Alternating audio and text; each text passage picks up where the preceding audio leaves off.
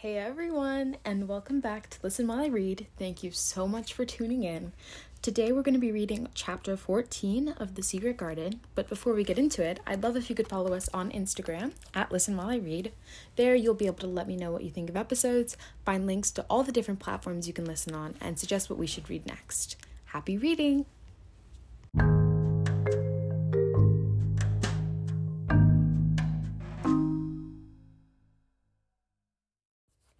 Chapter 14 A Young Rajah The moor was hidden in the mist when the morning came, and the rain had not stopped pouring down. There could be no going out of doors. Martha was so busy that Mary had had no opportunity of talking to her, but in the afternoon she asked her to come and sit with her in the nursery. She came bringing the stockings she was always knitting when she was doing nothing else. What's the matter with thee? she asked as soon as they sat down. That looks as if that's something to say. I have. I have found out what the crying was, said Mary. Martha let her knitting drop on her knee and gazed at her with startled eyes. That hasn't, she exclaimed. Never. I heard it in the night, Mary went on, and I got up and I went to see where it came from. It was Colin. I found him. Martha's face became red with fright. Eh, Miss Mary, she said, half crying, thou shouldn't have done it, thou shouldn't. Thou'll get me in trouble. I never told thee nothing about him, but thou'll get me in trouble. I shall lose my place, and what'll mother do? You won't lose your place, said Mary. He was glad I came. We talked and talked, and he said he was glad I came. Was he? cried Martha. Art thou sure? Thou doesn't know what he's like when anything vexes him. He's a big lad to cry like a baby, but he's all in a passion. He'll fare out just scream to frighten us. He knows us daren't call our souls our own. He wasn't vexed, said Mary. I asked him if I should go away, and he made me stay. He asked me questions, and I sat on a big footstool and talked about India and the robin and the gardens. He wouldn't let me go. He let me see his mother's picture. Before I left, I sang him to sleep. Martha fairly gasped in amazement. I can scarcely believe thee, she protested. It's as if thou'd walked straight into a lion den. If he'd been like he is most times, he'd have thrown himself out into one of his tantrums and roused the house. He wouldn't let any strangers look at him. He let me look at him. I looked at him all the time, and he looked at me. We stared, said Mary. I don't know what to do, cried agitated Martha. If Mrs. Medlock finds out I broke orders and told thee, she'll be packed back to she'll have be packed back to mother. He's not going to tell Mrs. Medlock about it. At least not yet. It's to be a sort of secret at first, said Mary firmly, and he says everyone is obligated to do as he pleases. Ay, that's true enough, the bad lad, said Martha, wiping her forehead with her apron. He says Mrs. Medlock must and he told me he wants me to come and talk to him every day, and you are to let me when he wants me. Me, said Martha.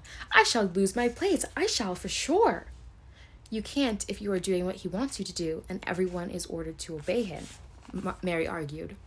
Does that mean to say, cried Martha, with wide open eyes, that he was nice to thee? I think he almost liked me, Mary answered. Then thou must have bewitched him, decided Martha, drawing a long breath. Do you mean magic? inquired Mary. I've heard about magic in India, but I can't make it. I just went into his room and he was so surprised to see me that I just stood and stared. And then he turned round and stared at me. And then he thought that I was a ghost or a dream, and I thought perhaps he was. It was so queer being in there alone together in the middle of the night, not knowing about each other. And we began to ask each other questions.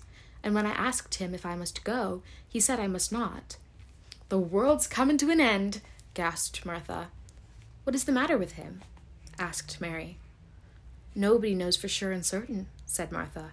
Mr. Craven went off the head when he was born. The doctors thought he'd have put him in asylum. It was because Mrs. Craven died, like I told you. He wouldn't set eyes on the baby. He just raved and said it'd be another hunchback like him and that it had better die. Is Colin a hunchback? Mary asked. He didn't look like one. He isn't yet, said Martha, but he began all wrong. Mother said that there was enough trouble and ragging in the house to set any child wrong. They was afraid his back was weak and they've been taking care of him, keeping him lying down and not letting him walk. Once they made him wear a brace, but he fretted so much that he was downright ill. Then a big doctor came to see him and made them take it off. He talked to the other doctor quite rough, in a polite way. He said that there had been too much medicine and too much letting him have his own way. I think he's a very spoiled boy, said Mary. He's the worst young nowt that's ever was, said Martha. I won't say as he's been ill a good bit. He's had coughs and colds that's nearly killed him two or three times. Once he had rheumatic fever, and once he had typhoid. Eh, Mrs. Medlock did get a fright then. He'd been out of his head, and she was talking to the nurse, thinking he didn't know nothing, and she said, He'll die this time, sure enough, and best thing for him and everybody. And she looked at him, and there he was with his big eyes open and staring at her, as sensible as she was herself. She didn't know what had happened, but he stared at her and says, You give me some water and stop talking. Do you know do you think he will die? asked Mary. Mother says there's no reason why any child should live that gets no fresh air and doesn't do nothing but lie on his back and read picture books and take medicine. He's weak and hates the trouble of being taken outdoors, and he gets cold so easily he says it makes him ill. Mary sat down and looked at the fire. I wonder, she said slowly, if it would not do him good to go out into a garden and watch things grow. It did me good. One of the worst fits he ever had, said Martha, was one time they took him out where the roses is by the fountain. He'd been reading in a paper about people getting something he called rose cold, and he began to sneeze and he said he'd gotten and then a new gardener as didn't know the rules passed by and looked at him curious. He threw himself into a passion and he said he looked at him because he was going to be a hunchback. He cried himself into a fever and was ill all night. If he ever gets angry at me, I'll never go and see him again, said Mary. He'll have thee if he wants thee, said Martha. Thou might as well know that at the start. Very soon a bell rang, and she rolled up her knitting. I dare say the nurse wants me to stay with him a bit, she said. I hope he's in a good temper. She was out of the room about ten minutes, and then she came back with a puzzled expression. Well, that has bewitched him, she said. He's up on his sofa with his picture books. He's told the nurse to stay away till six o'clock.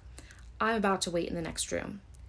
The minute she got she was gone, he called me and and says, I want Mary Lennox to come and talk to me, and remember, you're not to tell anyone.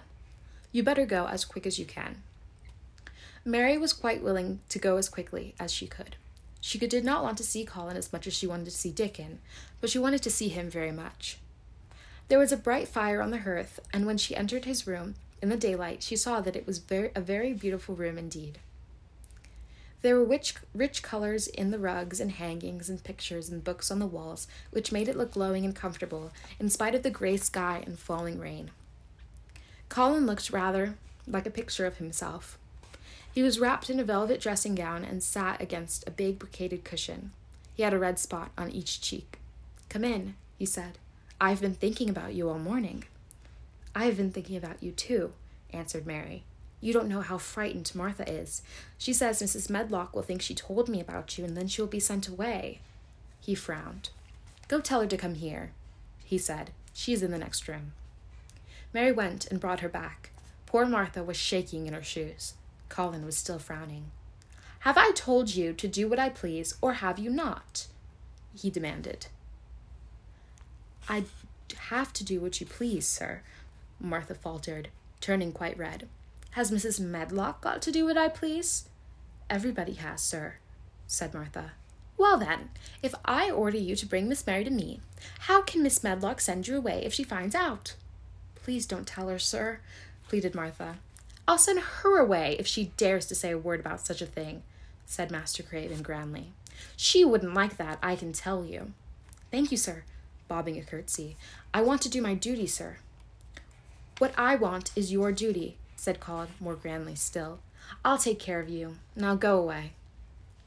The door closed behind Martha, and Colin found Mistress Mary gazing at him as if he had set her wondering. Why do you look at me like that? he asked her. What are you thinking about? I am thinking about two things. What are they? Sit down and tell me. This is the first one, said Mary, seating herself on the big stool. Once in India, I saw a boy who was a Rajah. He had rubies and emeralds and diamonds stuck all over him. He spoke to his people just the way you spoke to Martha. Everybody had to do everything he told them in a minute. I think they would have been killed if they hadn't. I shall make you tell me more about Rajas present presently, he said. But first, tell me what the second thing is. I was thinking, said Mary, how different you are from Dickon. Who is Dickon? he said. What a queer name. She might as well tell him, she thought. She could talk about Dickon without mentioning the secret garden. She had liked to hear Martha talk about him. Besides, she longed to talk about him. It would seem to bring him nearer. He is Martha's brother. He is twelve years old, she, expl- she explained. He is not like anything else in the world. He can charm foxes and squirrels and birds just as much as the natives in India charm snakes. He plays a very soft tune on the pipe, and they come and listen. There were big books on the table at his side, and he dragged one suddenly toward him. There is a picture of a snake charmer in this, he exclaimed. Come look at it. The book was a beautiful one with superb colored illustrations, and he turned to one of them. Can you do that? he asked eagerly. He played on his pipe, and they listened, Mary explained, but he doesn't call it magic. He says it's because he lives on the moor so much and he knows their ways. He says he feels sometimes as if he were a bird or a rabbit himself. He likes them so. I think he asked the robin questions. It seemed as if they talked to each other in soft chirps. Colin lay on his cushions with his eyes larger and larger, and the spots on his cheek burned. Tell me more about him, he said. He knows all about eggs and nests, Mary went on, and he knows where foxes and badgers and otters live. He keeps them secret so the other boys won't find their holes and frighten them. He knows about everything that grows or lives on the moor. Does he like the moor? said Colin. How can he? How can he, when it's such a great, bare, dreary place? It's the most beautiful place, protested Mary. Thousands of lovely things grow on it, and there are thousands of little creatures all busy building nests and making holes and burrows and chippering or singing or squeaking to each other. They are so busy and having so much fun under the earth or in the trees or heather. It's their world. How do you know all that? said Colin, turning on his elbows to look at her. I've never really been there, only once, said Mary, suddenly remembering. I drove over it in the dark. I thought it was hideous. Martha told me about it at first, and then Dickon. When Dickon talks about it, you feel as if you saw things and heard them, as if you were standing in the heather with the sun shining and the gorse smelling like honey, all full of bees and butterflies. You never see anything if you are ill, said Colin restlessly. He looked like a person listening to a new sound in the distance and wondering what it was. You can't if you stay in your room, said Mary. I couldn't go on the moor, he said in a resentful tone. Mary was silent for a minute, and then she said something bold. You might, sometime. He moved as if he were startled. Go on the moor? How could I? I am going to die. How do you know? said Mary, unsympathetically. She didn't like the way he had of talking about dying. She did not feel very sympathetic. She felt rather as if he had almost boasted about it. Oh, I've heard it ever since I remember, he answered crossly. They're always whispering about it and thinking I don't notice. I they wish I would too. Mistress Mary felt quite contrary. She pinched her lips together. If they wished I would, she said, I wouldn't. Who wishes you would? The servants, of course. Dr. Craven, because he couldn't get to Misselthwaite and be rich instead of poor. He daren't say so, but he always looks so cheerful when I am worse. And when I had typhoid fever, his face got quite fat. I think my father wishes it too. I don't believe he does, said Mary, quite obstinately. This made Colin turn and look at her again. Don't you? he said. And then he lay back on his cushion and was still as if he were thinking. There was quite a long silence. Perhaps both of them were thinking strange things children do not usually think of. I like the Grand Doctor from London because he made them take the iron thing off, said Mary at last. Did he say you were going to die? No. What did he say? He didn't whisper, Colin answered. Perhaps he knew I hated whispering. I heard him say one thing quite aloud. He said, The lad might live if he would make up his mind to it. Put him in the humor. It sounded as if he was in a temper. I'll tell you who would put you in the humor, perhaps, said Mary, reflecting. She felt as if she would like this thing to be settled, one way or another. I believe Dickon would. He's always talking about live things. He never talks about dead things or things that are ill. He's always looking up in the sky to watch the birds flying or looking down at the earth to see something growing. He has such round blue eyes, and they are so wide open with looking about. And he laughs, such a big laugh with his wide mouth, and his cheeks are as red as red as cherries.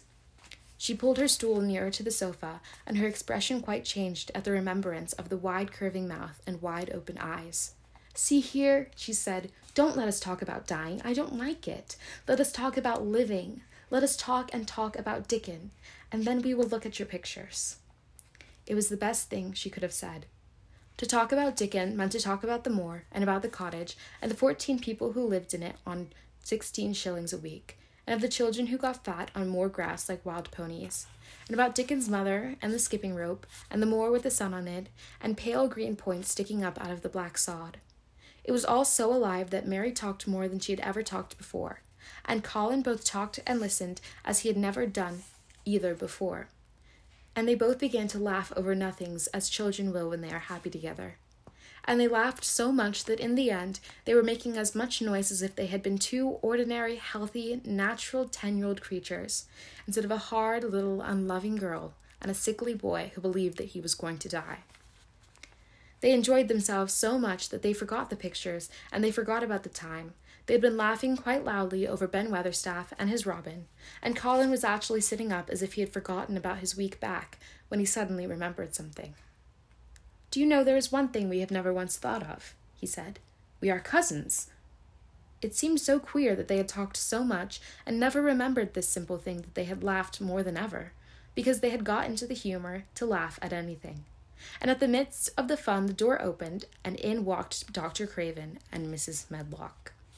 Dr. Craven started in actual alarm, and Mrs. Medlock almost fell back because he accidentally bumped against her. Good Lord! exclaimed Mrs. Medlock, with her eyes almost starting out of her head. Good Lord! What is this? said Dr. Craven, coming forward. What does this mean? Then Mary was reminded of the Rajah boy again. Colin answered as if neither the doctor's alarm nor Mrs. Medlock's terror were of the slightest consequence. He was a little disturbed. He was as little disturbed or frightened as if an elderly cat and dog had walked into the room. This is my cousin, Mary Lennox, he said. I asked her to come and talk to me. I like her. She must come and talk to me whenever I send for her. Dr. Craven turned reproachfully to Mrs. Medlock. Oh, sir, she panted. I don't know what's happened. There's not a servant on the palace that dare to talk. They all know their orders. Nobody told her anything, said Colin. She heard me crying and found me herself. I'm glad she came. Don't be silly, Medlock. Mary saw that Dr. Craven did not look pleased, but it was quite plain that he dare not oppose his patient. He sat down by Colin and felt his pulse. I am afraid there has been too much excitement. Excitement is not good for you, my boy he said. I should be kept excited if she kept away, answered Colin, his eyes beginning to look dangerously sparkling. I am better. She makes me better. The nurse must bring up her tea with mine. We will have tea together. Mrs. Medlock and Dr. Craven looked at each other in a troubled way, but there was evidently nothing to be done. He does look rather better, sir, ventured Mrs. Medlock, but, thinking the matter over, he looked better this morning before she came into the room. She came into the room last night. She stayed with me a long time, and she sang a Hindustani song to me, and it made me go to sleep, said Colin. I was better when I waked. I wanted breakfast. I want my tea now. Tell nurse, Medlock. Dr. Craven did not stay very long. He talked to the nurse for a few minutes when she came into the room and said, not, and said a few words of warning to Colin. He must not talk too much. He must not forget that he was ill. He must not forget that he was easily tired. Mary thought that there seemed to be a number of uncomfortable things he was not to forget. Colin looked fretful and kept his strange, black lashed eyes fixed on Dr. Craven's face. I want to forget, he said at last. She makes me forget it. That is why I want her. Dr. Craven did not look happy when he left the room. He gave a puzzled glance at the little girl sitting on the large stool. She had become a stiff, silent child again as soon as he entered, and he could not see what the attraction was. But the boy actually did look brighter, however, and he sighed rather heavily as he went down the corridor. They're always wanting me to eat things when I don't want to, said Colin, as the nurse brought in the tea and put it on the table by the sofa. Now I'll eat. Now you'll eat. I. Now if you'll eat, I will. Those muffins look so nice and hot. Tell me about Rajas.